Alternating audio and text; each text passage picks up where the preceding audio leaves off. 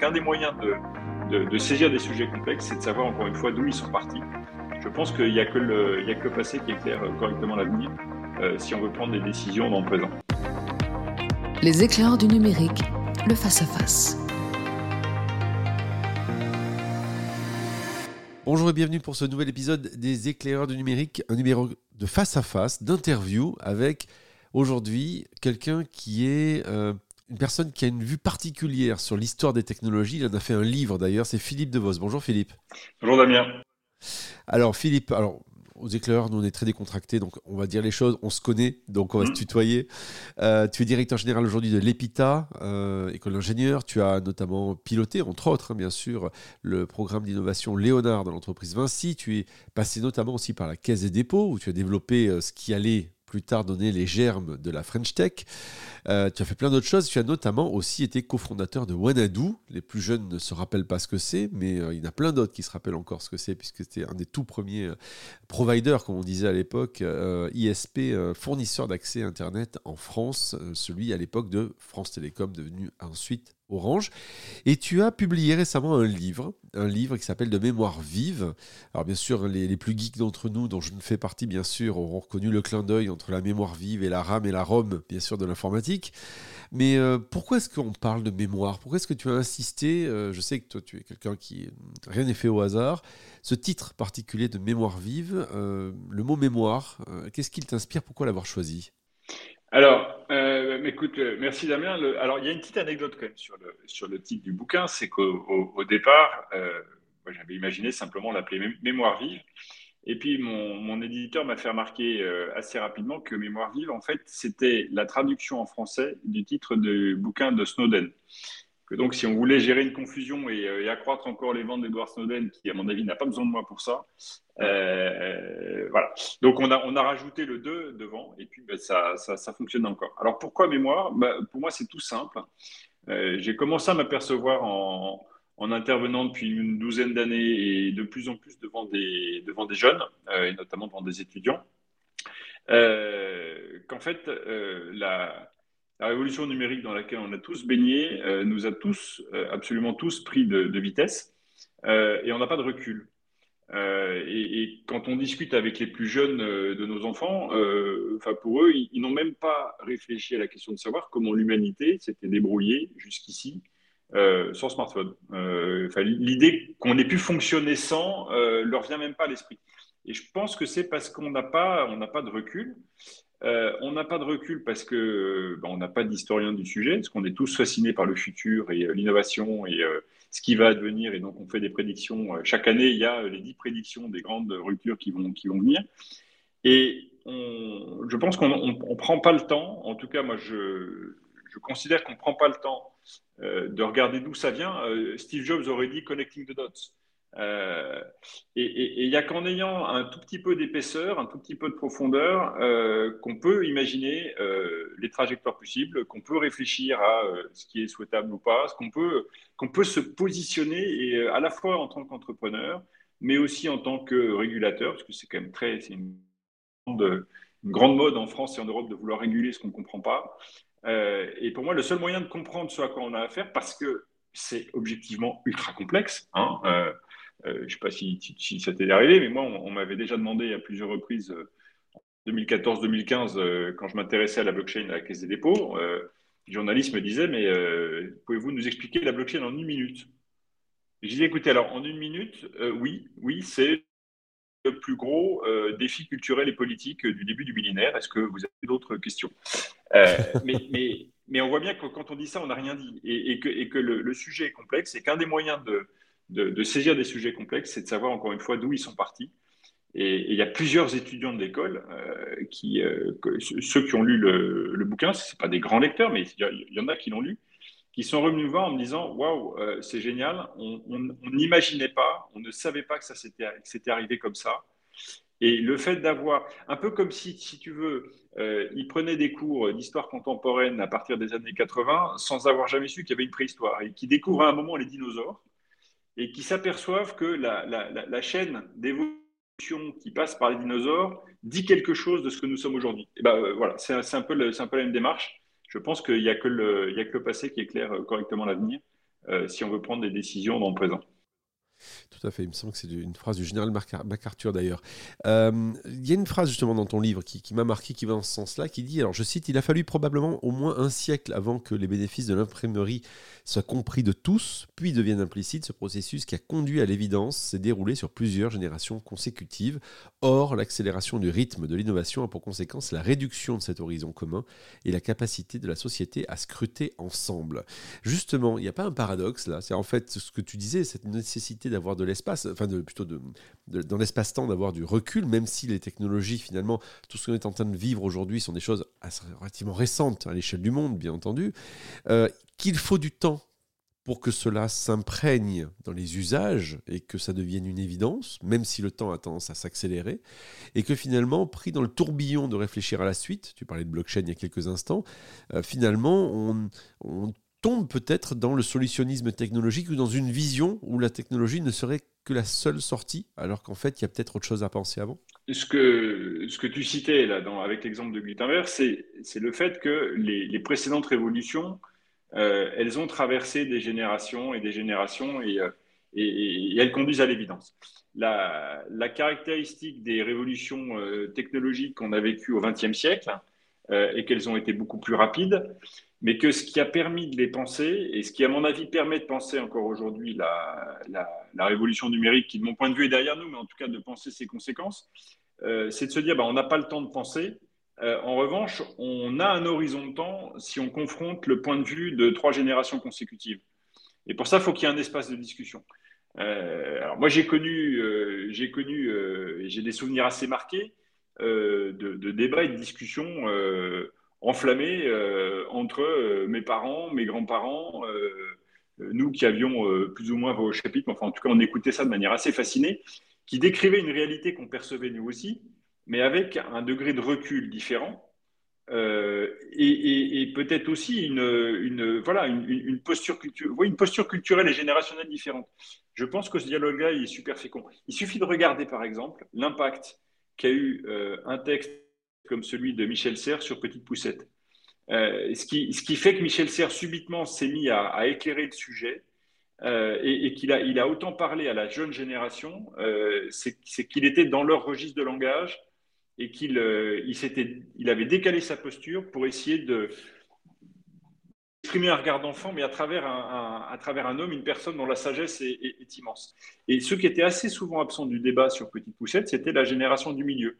Un peu comme euh, de nos jours, euh, euh, mes, mes, enfants pas de ma maman, sans qu'elle ose plus me demander quoi que ce soit, parce que moi j'essaie de lui expliquer les choses et je m'aperçois que ce n'est pas la bonne manière de faire. Mais voilà, je, pense que ce qui peut rendre la conversation féconde alors que ça va très vite, c'est quand on croise des points de vue, et, pour moi, il faut croiser des points de vue de, générations consécutives. Encore faut-il qu'elles aient pu observer la même réalité.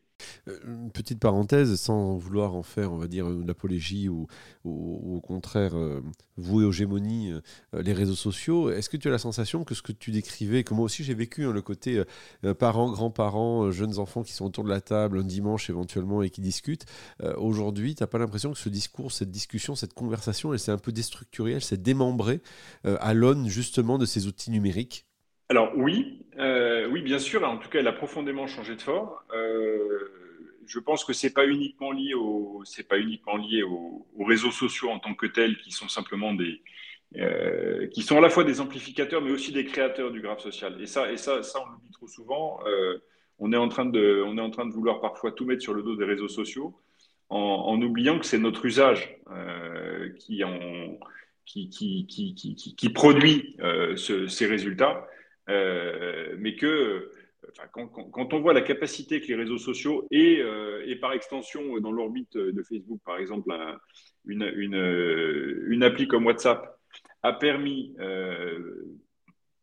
comme maintien du lien dans des familles éclatées à distance, a fortiori pendant la crise de la Covid, euh, et permet à des grands-parents qui ne sont pas forcément mobiles de voir leurs enfants, leurs petits-enfants, etc., euh, voire de s'organiser. Euh, moi, je suis assez fasciné de voir la, vitesse à laquelle on, est les familles sont capables de, ou les, groupes sont capables de s'approprier ces, outils. Alors, c'est vrai, il y a une autre, cause, à mon avis, qui est simplement la, modification assez profonde de la structure des familles et et du coup de la, de la, non pas de la nature, mais, mais des modalités, des formes du lien familial. Ok, très bien. Euh, les, les, grands repas du dimanche dans lesquels tout le monde s'engueule euh, sous le regard ébahi des enfants euh, sont peut-être un petit peu moins fréquents, c'est vrai. Mais cela étant, c'est assez fascinant, encore une fois, de voir comment les réseaux ont permis de recréer du lien social, de, faire vivre à des grands-parents ou à des arrière-grands-parents les premiers pas de leurs petits-enfants. en tout cas, moi, je constate ça dans ma, dans ma propre famille. Je pense que, je pense que toi aussi. Euh, et donc, les, comment dire? La seule, la seule, différence, au fond, c'est que quand tu es présent physiquement euh, en, face à face, dans une même pièce ou dans un même lieu pendant quelques heures, euh, sans, échappatoire, entre guillemets, pour le meilleur et pour le pire, bah, tu, vis cette qualité de présence et tu n'as que ça.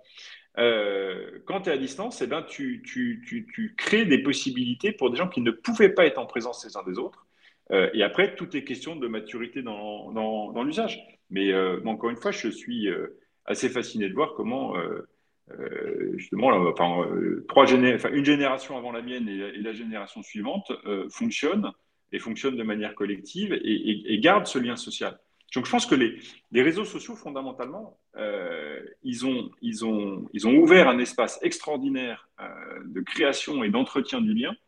il y a des il y a des personnes, bah, on, va prendre notre exemple, on s'est croisé physiquement dans la vraie vie, euh, IRL, on s'est croisé quoi? Une demi-douzaine de fois? Oui, c'est ça, oui, environ. Oui. Mhm. Et en revanche, je pense qu'on se connaît assez bien.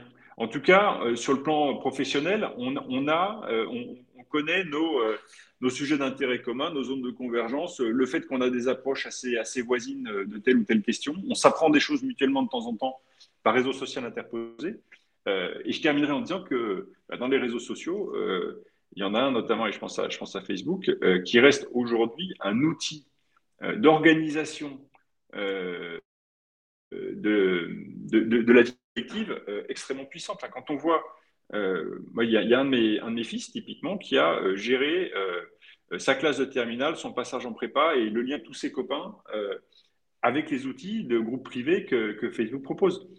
Donc, les, les, souvent dans, le mot réseaux sociaux, je pense qu'on a tendance un peu à, confondre, euh, ou en tout cas à mettre ensemble dans le même terme des extrêmes. Euh, il y a certains réseaux qui sont des réseaux quasi orientés diffusion, je pense à Twitter notamment. Euh, vous avez, voilà, il y, a des, réseaux qui sont beaucoup plus orientés autour de l'organisation en, en communautés d'intérêts diverses et variées. Euh, et puis, il y, a, toute la palette intermédiaire, puisque euh, bah, typiquement sur, euh, sur Facebook, on peut tenir des propos qui sont publics ou quasi publics. et, c'est ce, mélange-là lui-même, à mon avis, n'a pas, été, pas été suffisamment déchiffré ou décrypté ou analysé en profondeur. mais sinon, bah, c'est comme, comme dans la tech. Hein. je sais que ma réponse est un peu longue, mais c'est comme dans la tech. Au fond, la tech, c'est juste un amplificateur extraordinaire euh, de, un amplificateur d'information, de calcul, de structuration, de tout ce qu'on veut, euh, avec un coefficient d'amplification qui est vertigineux, puisque effectivement, maintenant, aujourd'hui, en un tweet, on touche, euh, des millions de personnes, surtout si celui-ci est suffisamment bien anglais pour que tout le monde le reprenne et, que ça fasse une fake news. Mais c'est simplement parce que l'amplificateur existe et qu'il a, des, a des caractéristiques qui sont sans commune mesure avec ce dont on disposait avant et que donc l'information se propage beaucoup plus vite. Mais c'est juste des effets, c'est des effets techniques, hein, c'est pas des effets d'usage. D'ailleurs, on le voit aujourd'hui, les politiques notamment préfèrent passer, euh, plutôt qu'avant envoyer un communiqué de presse, préfèrent aujourd'hui tweeter. Il y a un président américain qui fait ça très bien, qui a très bien compris cette logique d'amplification. Et c'est, je trouve, en termes d'usage, assez, euh, assez révélateur. Justement, tu parlais de la plasticité, la capacité des gens finalement et des générations à absorber euh, ces nouveautés, ces, ces, innovations pour les utiliser. Euh, il y a une phrase que j'ai retenue dans, ton livre. Tu dis l'économie numérique est gouvernée par les lois très largement exponentielles, tandis que nous restons désespérément linéaires. Je trouve que cette phrase, elle est très belle. Peut-être expliciter un tout petit peu ce que c'est que l'exponentiel pour ceux qui ne savent pas, et puis essayer quand même de comprendre en quoi nous restons quand même linéaires, parce qu'on a quand même cette capacité apparemment à absorber les, changements et les, évolutions. Alors, euh, bah, euh, on va, on va, faire très simple. l'exponentiel, c'est c'est une courbe mathématique. Euh, et c'est une courbe mathématique, pour, pour en parler à des non-mathématiciens, je pense que la meilleure définition, c'est de dire que c'est une courbe qui vous dépasse toujours. C'est-à-dire que où, vous, où, que vous soyez, euh, elle, un instant après, elle sera plus rapide que vous. Euh, c'est des lois de puissance, d'ailleurs, au sens propre et figuré du terme. une autre manière d'expliquer l'exponentiel, elle avait été assez bien, bien vue par, par Bill Gates, qui disait bah, c'est pas compliqué, dès, dès, que vous avez des lois exponentielles, euh, vous avez tendance à, surestimer, euh, à, trop attendre de l'avenir immédiat et vous sous-estimez complètement le moyen terme. Euh, parce que l'exponentielle, elle commence, si vous la tracez sur une courbe, elle commence super plate. elle est en dessous de la droite, donc elle est vraiment très très plate et ça ne bouge pas, pas, bien vite. Et au moment où elle croise la droite, là elle accélère et elle accélère continuellement. Ce qui veut dire que si jamais vous vous. Et, Gates disait en gros, quand euh, on parle de prédiction technologique à 10 ans, euh, la plupart du temps, euh, 7 ans et demi, euh, ans et demi avant la fin, elles se sont réalisées d'une part. Donc les choses surviennent deux ans avant le, terme qu'on s'était projeté. Et surtout, dans les deux ans qui suivent, elles ont encore doublé, ce qui veut dire que faire, des, faire des anticipations à 10 ans devient très difficile dans ce, dans ce, dans ce régime-là. Et, ben, et, les lois exponentielles, on les connaît. Hein.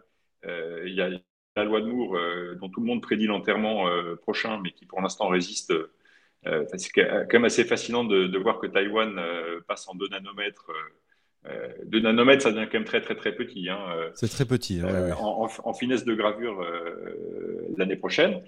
D'une certaine manière, alors c'est presque exponentiel, mais les, lois qui gouvernent le réseau, la, la, valeur d'usage d'un réseau, c'est le, elle est en proportion du carré du nombre de ces nœuds. Donc, euh, plus, si veut simplement dire que toute personne que vous rajoutez à un réseau qui soit social ou un réseau de communication, euh, non seulement bénéficie d'une valeur d'usage immédiate, mais en plus accroît la valeur de tous les autres avec lesquels elle est interconnectée. Alors, pourquoi maintenant je dis qu'on est linéaire? Bah, Tout simplement parce qu'on... On, enfin, s'il y a une expérience de pensée qui est très simple, quand vous demandez à quelqu'un dans quelle direction il faut aller et à quelle distance ça se trouve, la personne tend le bras, et, vous allez subdiviser en nombre de pas euh, le, trajet qu'il vous faut faire dans, la direction en question. Euh, on a une mesure du temps euh, qui, est, linéaire. On, est réglé à, travers, on est réglé par des cycles biologiques, mais il n'empêche que quand on se projette dans le futur, on raisonne à trois mois, à six mois, à neuf mois, et on raisonne toujours en, divisant des, objectifs à atteindre par la durée qu'on a pour les atteindre. Euh, donc, on, et, quand on vous parle de stratégie des petits pas, c'est la même chose. On, fait un pas après l'autre. Euh, et donc, dans un, dans un environnement où, le, où les paramètres technologiques sont exponentiels, on a du mal. Alors, on ne s'en aperçoit pas tout de suite parce que bah, le, cerveau, euh, le, cerveau individuel et le collectif humain sont ainsi faits qu'on est capable d'absorber beaucoup d'innovation et de s'adapter. On est des êtres très agiles, donc on s'adapte en permanence. Mais d'une certaine manière, euh, je vais prendre un exemple tout bête. La, saturation qu'on ressent parfois en fin de journée ou euh, euh, les, propos qu'on voit ici et là sur l'obésité d'information, etc., ils viennent tout simplement du fait que à partir des années 2003-2004, avec l'éruption du téléphone mobile dans les poches de la plupart d'entre nous, on a commencé à saturer des micro-moments qui étaient des moments d'ennui ou des moments d'observation autour de soi, ça avait été très très bien identifié par Sony Ericsson. Euh, euh, cet enjeu de rendre, de, valoriser, de rendre utilisable et de rendre utile pour toi et pour moi euh, des micro-moments dans lesquels, dans lesquels parfois on, parfois on s'ennuyait. Et ben, 20, ans, 20 ans après, certains se plaignent d'être tous saturés d'informations et on, se, on, se monte, on se monte des retraites de méditation avec téléphone éteint parce qu'on a besoin de retrouver cette, cette respiration. Donc, oui, on est capable de s'adapter jusqu'à un certain point. Et après, pour moi, le, dernier élément de, la réflexion, euh, c'est la, question de la sagesse collective. C'est-à-dire qu'on voit bien qu'on est en train d'essayer de trouver un point d'équilibre, euh, non pas sur le bon usage ou sur l'usage éco-responsable d'eux, mais sur euh, simplement quel est le, degré de, saturation à pas dépasser, quels sont les temps d'ennui dont on a besoin de se ménager si on veut rester créatif.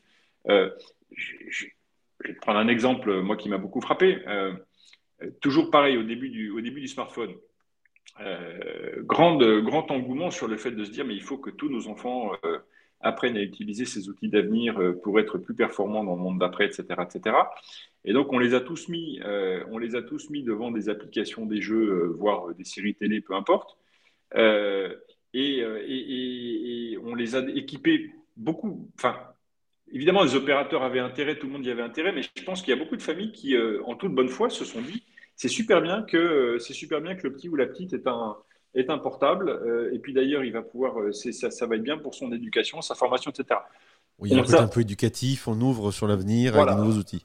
Bon, on s'aperçoit maintenant, manifestement, un certain nombre de, de, pédopsychiatres font un peu marche arrière en disant on est peut-être allé trop vite. Bon, oui, mais c'est parce qu'on est, on est des, on est une espèce agile, on est une espèce curieuse, on est une espèce assoiffée de nouveautés, donc on s'est précipité là-dedans, euh, sans nécessairement avoir le recul nécessaire, mais c'était difficile de l'avoir. Voilà. Donc, euh, euh, mais, mais, je pense qu'on va rester en revanche durablement confronté à ces, à ces, ces, effets un peu vertigineux. et tu le vois très bien aujourd'hui avec les questions que pose l'intelligence artificielle, notamment. C'est le, levier de puissance est phénoménal. Des, des, IA sauvent des vies en diagnostiquant correctement euh, de l'imagerie médicale. Euh, des, robots sauvent des vies euh, en, effectuant une, simulation d'une opération et ensuite en, l'exécutant selon les directives du, chirurgien qui, suit l'opération minute après minute. on ne sait plus tellement comment ça fonctionne et, et on ne sait sans doute pas encore ce qui, comment dire, dans certains cas, pas savoir comment ça marche, c'est pas grave. Euh, le, sujet pour moi, c'est rester capable d'identifier les quelques cas dans lesquels euh, pouvoir reprendre la main euh, est une, nécessité. Alors justement, tiens, on va parler de ça, parce que dans ton livre, tu donnes un exemple, tu nous parles de ton service militaire dans la, marine, et, et, tu cites notamment l'exemple du GPS. Tu expliques qu'à l'époque, technologie plutôt utilisée par les militaires, enfin carrément utilisée par les militaires, qui revêt plusieurs choses, parce qu'il y a plusieurs systèmes qui existent, hein, qui se concatènent autour de cette notion de GPS. Mais tu dis un point intéressant, tu dis qu'en fait le point intéressant, c'est que toi, tu avais calculé les coordonnées à la mano, et elles étaient corroborées par le GPS. Donc autrement dit, on vérifiait qu'on était bien au bon endroit. Euh, aujourd'hui, c'est plutôt la marche euh, inverse. Autrement dit, on croit d'abord le GPS, puis on vérifie éventuellement que, la machine ne s'est pas trompée, mais on pense plutôt que c'est l'humain qui peut, qui peut se tromper. Et ce que tu pointes du doigt, c'est cette notion de soulever le capot? En fait, on partait du principe qu'on devait être capable de euh, faire sans. On devait être capable de euh, savoir comment ça fonctionne. Tu donnais d'autres exemples, toujours d'un point de vue militaire, savoir démonter et remonter une Jeep, par exemple. En gros, être indépendant d'autres personnes qui risquent bah, de faire en sorte que si vous vous intéressez pas, vous ne regardez pas ce qu'il y a sous le capot, ben, vous risquez ensuite d'être les, les, vassaux de ces personnes. C'est un peu le cas d'ailleurs aujourd'hui de l'Europe. Tu parlais de l'Europe tout à l'heure, tu disais l'Europe, euh, c'est très bien euh, on va dire, euh, mettre des normes et des règlements, mais pour autant, c'est peut-être ce qui reste à l'Europe pour essayer justement d'essayer de soulever le capot et, de faire face aux, GAFAM qui ont tendance à nous dire euh, endormez-vous, tout va bien, faites-nous confiance. Est-ce que ça, pour toi, quelque part, ce que tu as décrit dans ton livre et que je vais le résumer très, très brièvement, quelque part, c'est pas un peu la définition de la souveraineté numérique? Ah bah complètement. je pense que complètement. S'il nous restait deux secondes, je te dirais oui. Question suivante. tout à fait. Non, mais la, moi, quand on m'a je me souviens très bien, c'était en, 2013, euh, le gouvernement euh, commandait une mission à Philippe Lemoine, euh, l'ancien président de Laser Lafayette Service, travail titanesque qui a été conduit pendant plusieurs mois avec audition de centaines de personnes. C'était un, un, travail très très collaboratif, animé bénévolement par les équipes de Capgemini. Enfin, c'était vraiment de très très grande qualité. Moi, j'avais été un des premiers à dire, attendez, dans les sujets, on a peut-être un angle mort, il serait peut-être pas mal qu'on parle de souveraineté numérique. Et, quand on m'avait dit, oui, mais qu'est-ce que tu entends par souveraineté numérique J'avais dit, j'en sais rien. Je sais juste que la souveraineté, c'est euh, la capacité à ne pas se laisser dicter quoi que ce soit par quelqu'un euh, qui pourrait ne pas vous vouloir du bien. Autrement dit, c'est la gestion fine de la dépendance et de savoir à quoi on est dépendant, à quoi on l'est pas. Euh, et sachant que très souvent, dans le monde technologique, en fait, la dépendance, elle devient une dépendance de compétences et pas du tout une dépendance purement, purement technologique. Alors, dans le cas, de, dans le cas militaire, c'est assez simple. Euh, à l'époque de l'anecdote que je raconte, euh, qui est dans le premier, le premier chapitre du bouquin, on est en train de sortir de la baie de Guantanamo. Euh, je vous laisserai découvrir dans quelles circonstances on y avait été, parce que c'était bien avant que ça, devienne une base de détention. et, enfin, en tout cas, la, la doctrine de l'époque, elle était assez simple. Hein. C'était euh, de toute façon, euh, alors déjà, c'était valable pour la plupart des marins. C'est un, marin doit être capable de se débrouiller euh, quoi qu'il arrive, donc notamment en cas de panne généralisée. et la deuxième chose, au cas d'espèces militaires, à l'époque, il n'y avait que le GPS. Le GPS était une constellation de satellites américains, enfin américaine. et, et l'idée de dépendre du bon vouloir d'un gouvernement qui subitement décide de couper l'accès ou pas à son système de positionnement, ça, c'était déjà un peu gênant en tant que tel. Et puis, il y avait cette, cette doctrine à l'époque qui, à mon avis, est moins vraie maintenant, mais qui était de se dire, c'était la fin des années où on craignait beaucoup les, dans, dans, toutes les variantes de bombes nucléaires, il y avait la, il y avait la bombe à neutrons, mais il y avait des bombes capables de, il y avait des bombes en théorie capables de créer des blasts électromagnétiques et de laisser totalement inopérant tout ce qui était à base électronique. Et donc, euh, la, doctrine de l'époque, c'était qu'on avait les tables de navigation, on avait les éphémérides, et on était capable, trois fois dans la journée, au lever du soleil exact, euh, au coucher du soleil et euh, au zénith, à midi, on était capable de se recaler sur une route avec une précision qui était largement suffisante. et la doctrine, c'était que n'importe quel officier de navigation devait être capable de maîtriser ces techniques-là, de sorte à pouvoir à tout moment savoir où il était. Parce qu'un marin qui ne sait plus où il est, euh, est un marin en très très grande difficulté. Alors ça, ça a évolué et ça a évolué notamment parce que depuis, euh, plusieurs euh, États ou plusieurs États-nations se sont dotés de leur propre système de positionnement. Pour les Européens, par exemple. Léo, mais mais mais il y a et dans le dans les circonstances actuelles, faut c'est pas pas inintéressant de s'en souvenir. Il y a le GLONASS chinois, le GLONASS pardon russe. Il y a les Russes, il y a les Chinois, il y a les Japonais, il y a les Indiens. Euh, et, donc, on voit bien qu'un certain nombre de, grands blocs ont décidé d'investir euh, des sommes qui finalement ne sont pas, colossales à rapporter à leur population, mais de manière à être souverain, au sens où euh, savoir me repérer, savoir où je suis, ne doit pas dépendre de la bonne volonté d'un gouvernement qui pourrait vouloir me contraindre.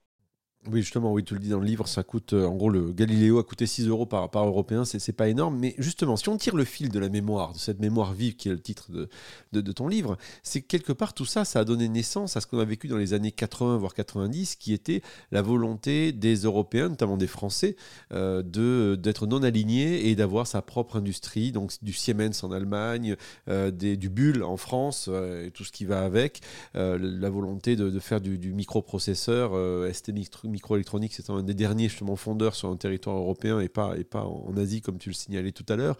Il y a eu cette volonté d'être un tout petit peu indépendant vis-à-vis de grands acteurs, et j'ai l'impression qu'il y a eu une période, justement, que je situerais aux alentours de on va dire, de, la fin de Nokia. Cette période où en fait on a commencé à perdre les derniers bastions, puisque Nokia a quand même été numéro un mondial du téléphone. On va peut-être le rappeler aux gens qui nous écoutent, hein, ceux qui ont un iPhone ou un Android dans la poche. Euh, veut dire qu'une boîte européenne était numéro un mondial et, a dégringolé comme elle a dégringolé. Euh, il y a eu une sorte de désaffection euh, en disant, bah, en gros, c'est mort.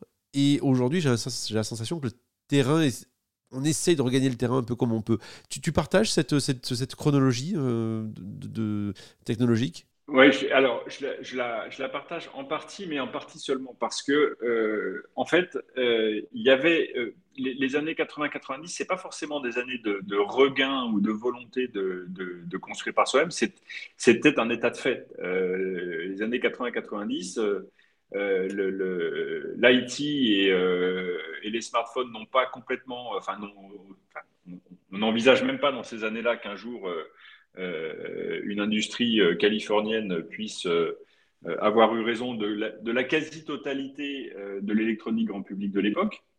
dans lequel il y a un très grand nombre d'acteurs qui sont, qui sont européens, qui, il, y a, des Japonais, les, Chinois ne sont pas encore montés en puissance complètement, donc il y a des, il y a des grands, grands, acteurs européens qui sont présents.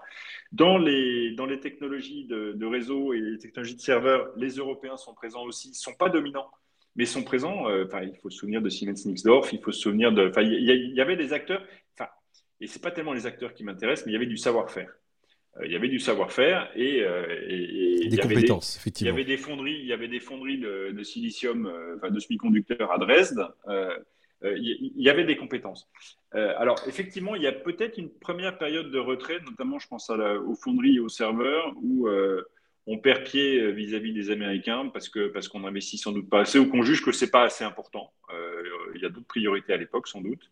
Euh, et ça c'est peut-être un point aveugle, mais c'est profond qui est que en, Europe et en France en particulier, on, a du mal à considérer que l'informatique soit vraiment une science. Et, que donc elle mérite toute l'attention que d'autres disciplines plus théoriques et plus, plus, euh, plus vertueuses, enfin pas vertueuses, pardon, mais plus, euh, plus prestigieuses peuvent, avoir. Bon, alors c'est. Oui, c'est pas, pas vécu comme de, c'est pas vécu comme de l'industrie type industrie automobile ou ce genre de choses là. Absolument. Non, non, c'est pas, c'est pas, c'est pas vécu du tout de la même manière. Euh, et, donc ça, c'est la première chose. La deuxième chose, c'est qu'il y a un domaine dans lequel on reste très puissant et dans lequel l'Europe affirme sa puissance à l'époque, euh, qui est celui euh, de la téléphonie mobile. Euh, la norme GSM est une norme franco-allemande qui sort des labos du CNET que tu as cité et des labos de Deutsche Telekom. Cette, norme, elle va progressivement s'imposer alors que les Américains, en fait, les Américains se, se contentent d'un territoire extrêmement mité et donc le, le handover n'est pas un sujet pour eux, donc ils utilisent des, des technos propriétaires et notamment les technos de, le, CDMA de, Qualcomm. Donc l'Europe, elle, organise euh, le marché des, télécoms euh, à partir d'un standard donc, qui, est le, GSM. Il y a encore à l'époque énormément de savoir-faire et il y a ces constructeurs de, téléphones, dont Nokia que tu as cité. Euh, ce qui se passe, alors je ne pense pas que ça soit la cause unique, mais, mais ce qui a précipité les choses de manière assez irréversible, euh, c'est la deuxième bulle. On, entend parler de bulle de, de, de l'Internet, euh, mais, on oublie qu'en fait, il y a une deuxième bulle spéculative qui a été beaucoup, beaucoup plus euh, coûteuse pour l'ensemble de l'Europe, qui a été la bulle des enchères de la 3G. au tournant des années 2000, on nous vend la 3G comme étant quelque chose d'absolument formidable qui va tout révolutionner. tout ça monte bien en mayonnaise. Euh, les enchères euh, de ces licences euh, se préparent et elles sont lancées en Europe de manière complètement désordonnée, avec les Anglais qui tirent les premiers, comme assez souvent, et qui ramassent de tête, c'est dans le bouquin, mais je crois que c'est 35 milliards, l'équivalent de 35 milliards d'euros de licence, en licence. Hein. Ils vendent leur spectre, 35 milliards. les Allemands, quelques mois après, vont récolter 50 milliards d'euros parce que le pays et la population est, est, plus grande et donc les perspectives de revenus sont plus grandes. Euh, euh, et, quand on arrive euh, avec les chaires françaises, il n'y a plus d'argent sur le marché. Et c'est là que s'opère un mouvement de consolidation entre opérateurs pour notamment récupérer l'accès à ces fameuses fréquences 3G. c'est la grande déclaration de, de, Martin Bouy qui refuse d'y aller en disant les, les, enchères de la 3G, c'est le, c'est la mort rapide ou la mort lente, c'est une question de choix. Euh, c'est tous ces domaines-là. Et c'est ça qui conduit euh, les opérateurs, certains opérateurs à s'endetter massivement, comme France Télécom, à passer à deux doigts de la faillite. Euh, du coup, à devoir renégocier avec leurs actionnaires, mais aussi avec leur personnel, mais aussi avec leurs fournisseurs. Et c'est à ce moment-là que le prix des prestations et du matériel et des équipements de réseau s'effondre euh, et, et, que un, nouvel entrant apparaît en disant moi, à, 30% de moins que les tarifs qui étaient encore en vigueur jusque-là, je suis capable de vous fournir. Euh, et ce, ce, quatrième acte, enfin ce nouvel entrant s'appelait Huawei. Euh, et donc, on, a assisté en l'espace de, quelques années à une destruction de valeur côté, côté amont, hein, côté industriel massive, parce que quand vous baissez de 30%, vous ne remontez jamais. Côté consommateur, on a, on a, on a observé, pour le plus grand bénéfice euh, de ta famille, euh, de nos enfants euh, et de tout le monde, enfin en tout cas de tous les consommateurs, on a assisté à une priorité délibérément choisie par l'Europe sur le consommateur. Tu fais le différentiel aujourd'hui du prix d'un abonnement, d'un abonnement triple play aux États-Unis et en, et en ah France, rien à voir. on, est, on est des enfants gâtés en France. Je dis que même s'il y a une partie euh, qui remonte en profit, euh, qu'on peut juger excessif ou pas, c'est pas le sujet euh, dans, la, dans, la, poche des actionnaires de ces opérateurs. Il y a une autre partie quand même qui part en investissement, qui, part en, qui part en investissement un peu profond. Et, et, c'est sur ce point-là qu'à mon avis, à, à, force de, de regarder l'Europe essentiellement comme un marché de consommateurs, on a, on a perdu l'idée que ça pouvait être aussi une un lieu, de, un lieu de, recherche, de production et de développement d'une industrie qui permette d'assurer la souveraineté. Mais justement, voilà, si on, si on tire le fil, toujours cette notion de mémoire, ce qui est troublant, c'est de se dire entre l'histoire que tu nous racontes au large de Guantanamo et ce que tu viens de nous dire à l'instant sur le fait qu'on a, on a délibérément finalement lâché la rampe en se disant nous on est un marché de consommateurs et, et c'est tant pis si finalement euh, on ne sait pas le maîtriser ou au moins le, y ajouter euh, ce qui va bien en termes d'industrie.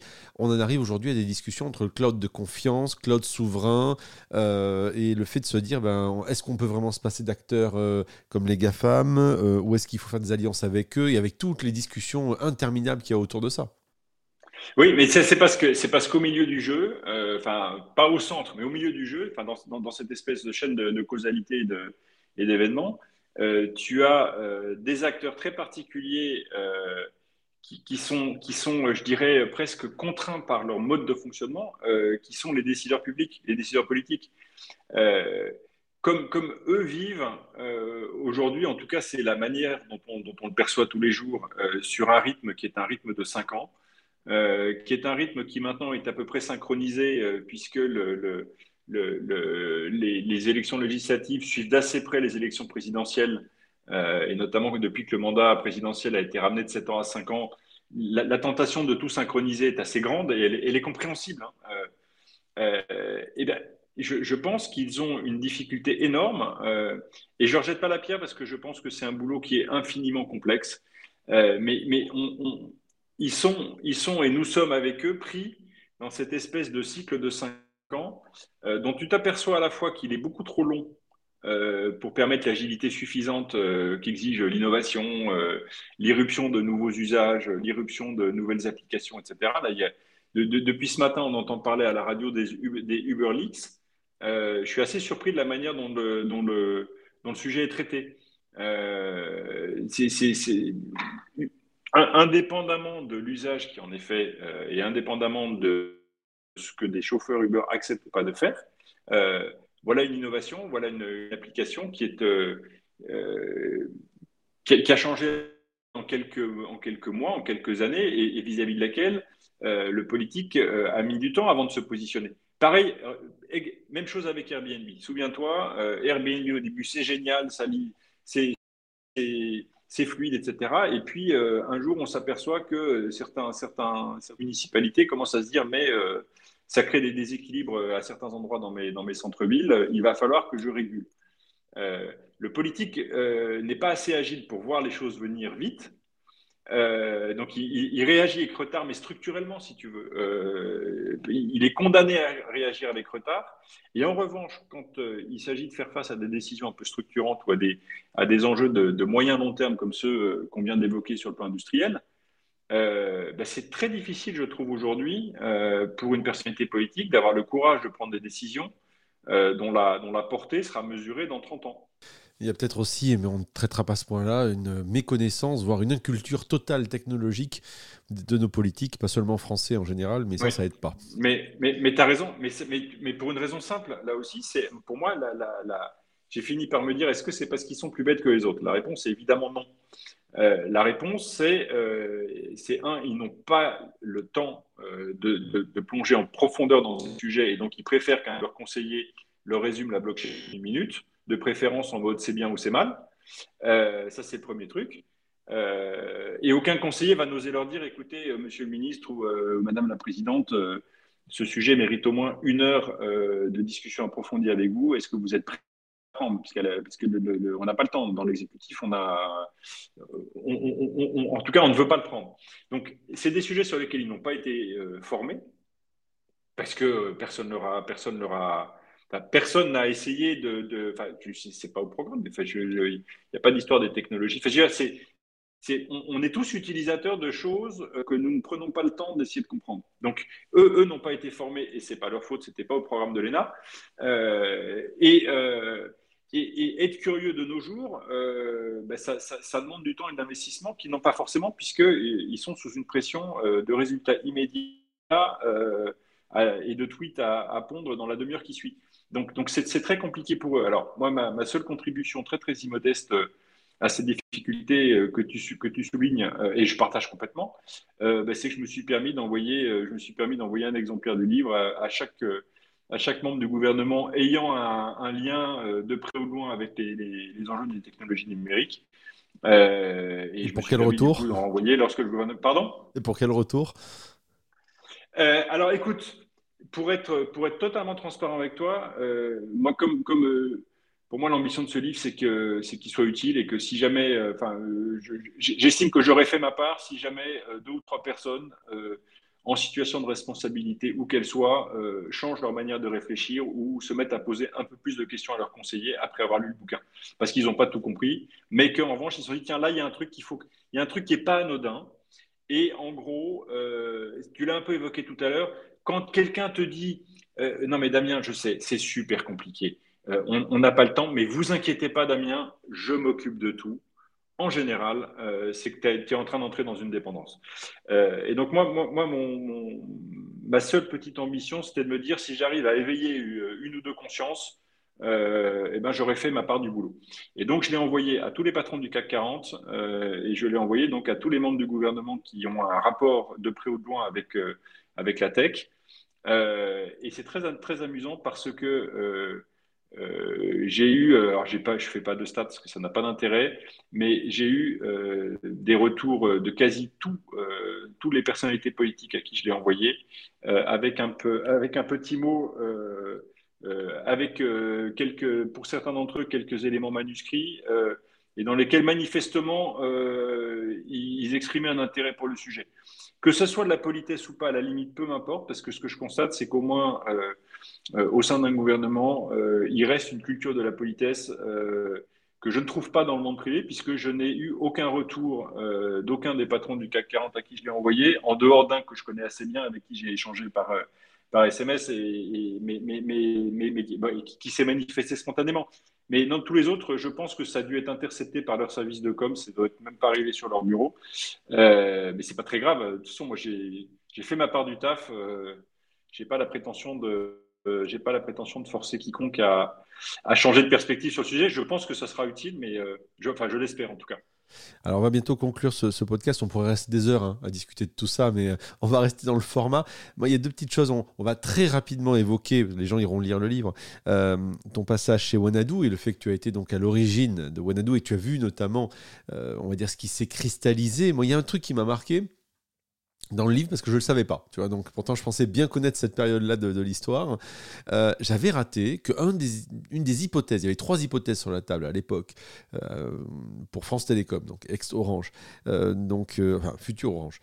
donc il y avait trois, hypothèses possibles qui étaient un, on fait un minitel informatisé. Pour faire simple, hein, on adapte le Minitel et d'ailleurs il y a eu un émulateur qui a existé d'ailleurs à une époque. Donc on fait, on fait un Minitel et puis comme ça on, on continue à, traire la vache euh, et, pour autant on rate pas trop le train. Deuxième, deuxième épisode, euh, alors je, laisse tomber hein, bien sûr les épisodes qu'il y avait avant, la guerre entre TCP/IP, les réseaux Cyclades et tout, et tout ça, tout ça on met de côté. Il y a ensuite euh, l'hypothèse qui est de dire on lance un, ISP, donc un, fournisseur, et ce sera finalement le cas de, de Wanadu. Mais j'avais raté qu'ils avaient pensé investir 20% dans AOL quand même. Si, si, si, si c'était la, ça c'était la, c'était la, c'était la troisième piste. La troisième piste consistait à se dire. Euh, alors en fait, cette, troisième piste, euh, il faut se remettre dans le contexte. En 94-95, euh, Internet est complètement balbutiant.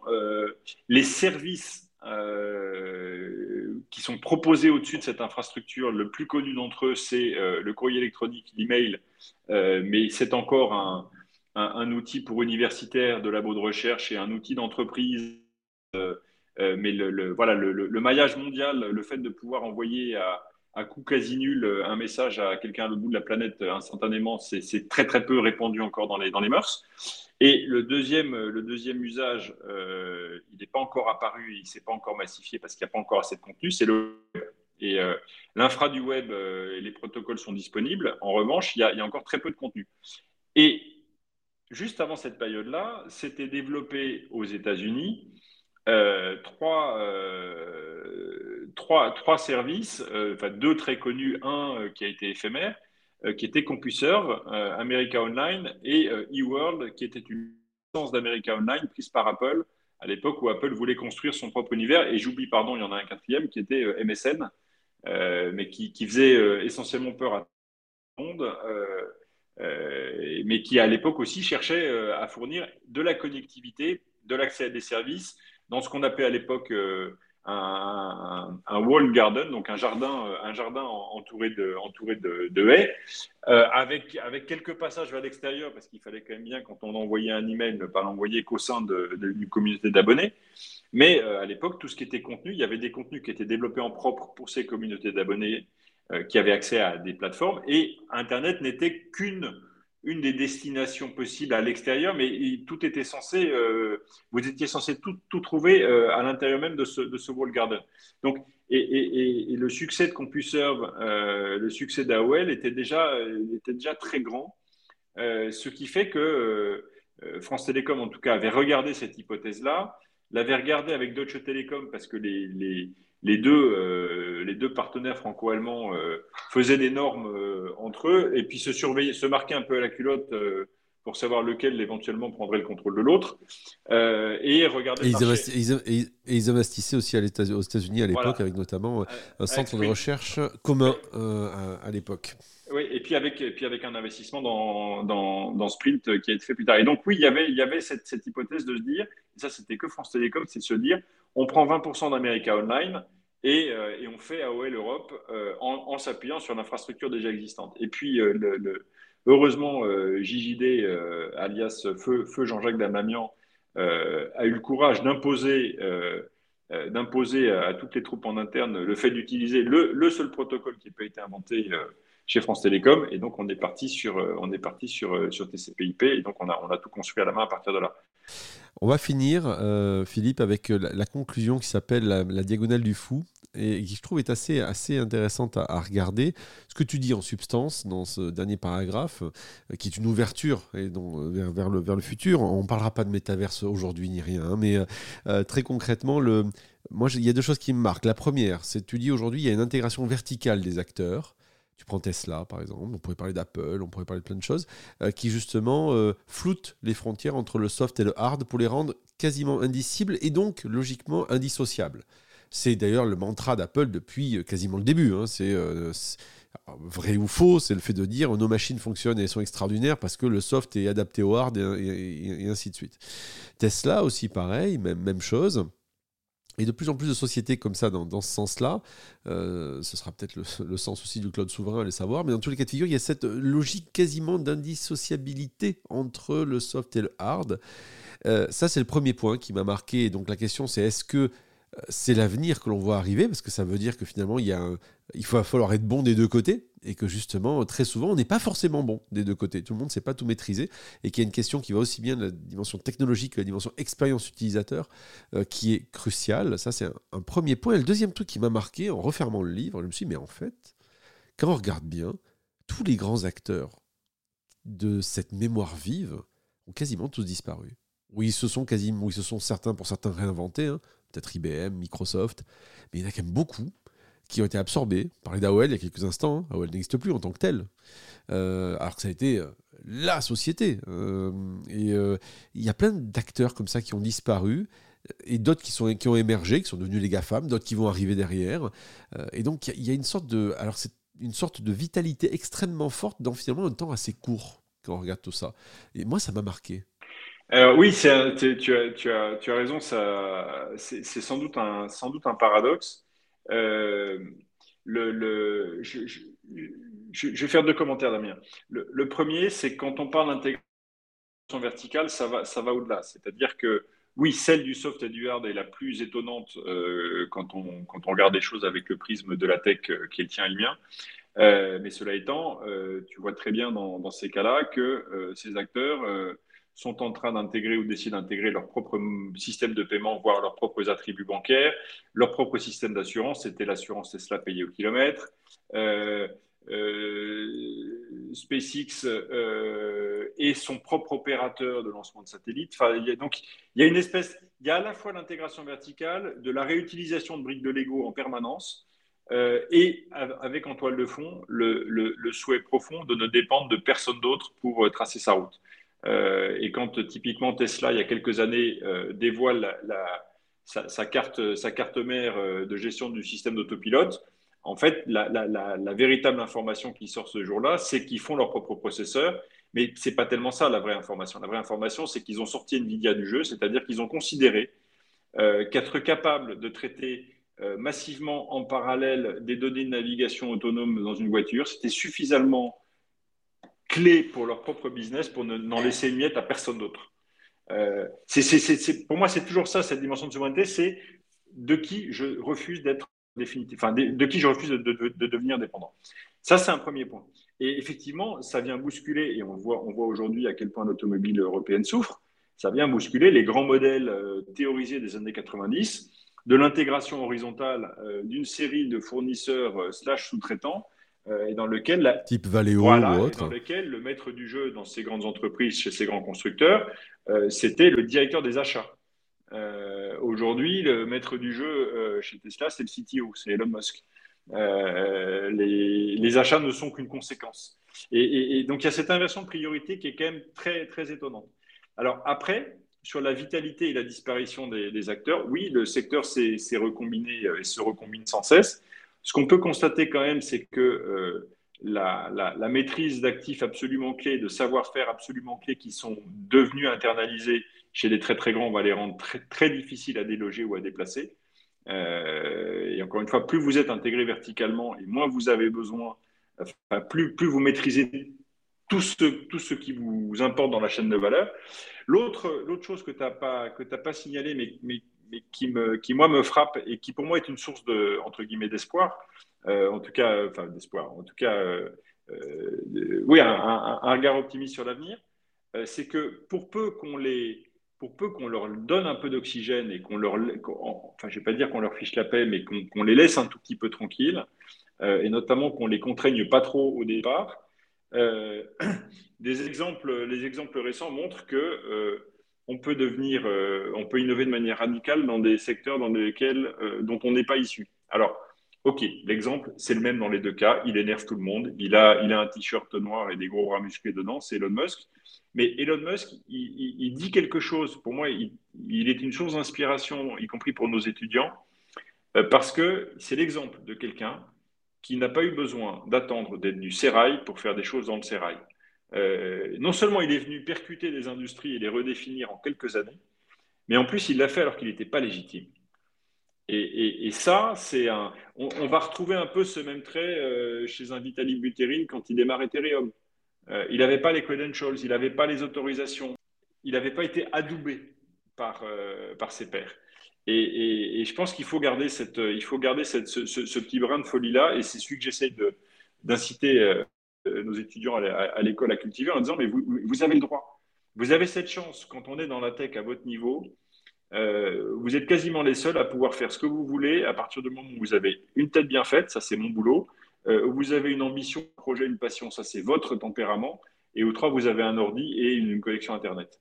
Et, je, pense qu'il faut qu'on retrouve dans, une comment dire dans, une psychologie européenne, on, tient beaucoup à réguler en avance des choses qu'on maîtrise pas. On se donne pas beaucoup de, on se donne pas beaucoup de, d'espace de, liberté. Et si ces espaces de liberté d'innover sont pas proposés euh, sur nos territoires, euh, ils, ils, le seront ailleurs. Donc euh, et c'est dommage parce qu'encore une fois, on a des, on a des, tempéraments et des, savoir-faire et des, enfin des, potentialités en termes de compétences qui sont colossales. C'est pour ça que je, termine de temps en temps, euh, quand j'interviens sur le sujet de la souveraineté, en disant, mais la souveraineté, dans le domaine de la tech, c'est d'abord une souveraineté de compétences. Le jour où on perd la compétence, euh, eh bien, on devient simplement utilisateur ou paramétreur de solutions qui sont euh, décidées par d'autres, qui évoluent au gré des décisions des autres et on ne peut pas reprendre la main. Et moi, ma, responsabilité en tant que, en tant que directeur d'école, former des ingénieurs autonomes qui savent reprendre la main à tout moment. Et donc, qui savent quand est-ce qu'ils ont besoin de reprendre la main. Merci beaucoup, Philippe. Très belle conclusion. Euh, Philippe Devos, donc, de mémoire vive, que vous pouvez trouver dans les, tous les très bons libraires, libraires, pardon, IRL, comme on dit, ou bien euh, dématérialisés au choix. Merci beaucoup, Philippe. Et puis, écoute, à très, très vite pour le prochain chapitre de cette belle aventure numérique. Merci à toi, Damien. Bonne journée. Bye bye. À très bientôt. Les éclairs du numérique, un podcast de Bertrand Lenôtre, Damien Douany et Fabrice Epelboin. Vous avez aimé ce podcast? Retrouvez-nous sur leséclaireursdunumérique.fr.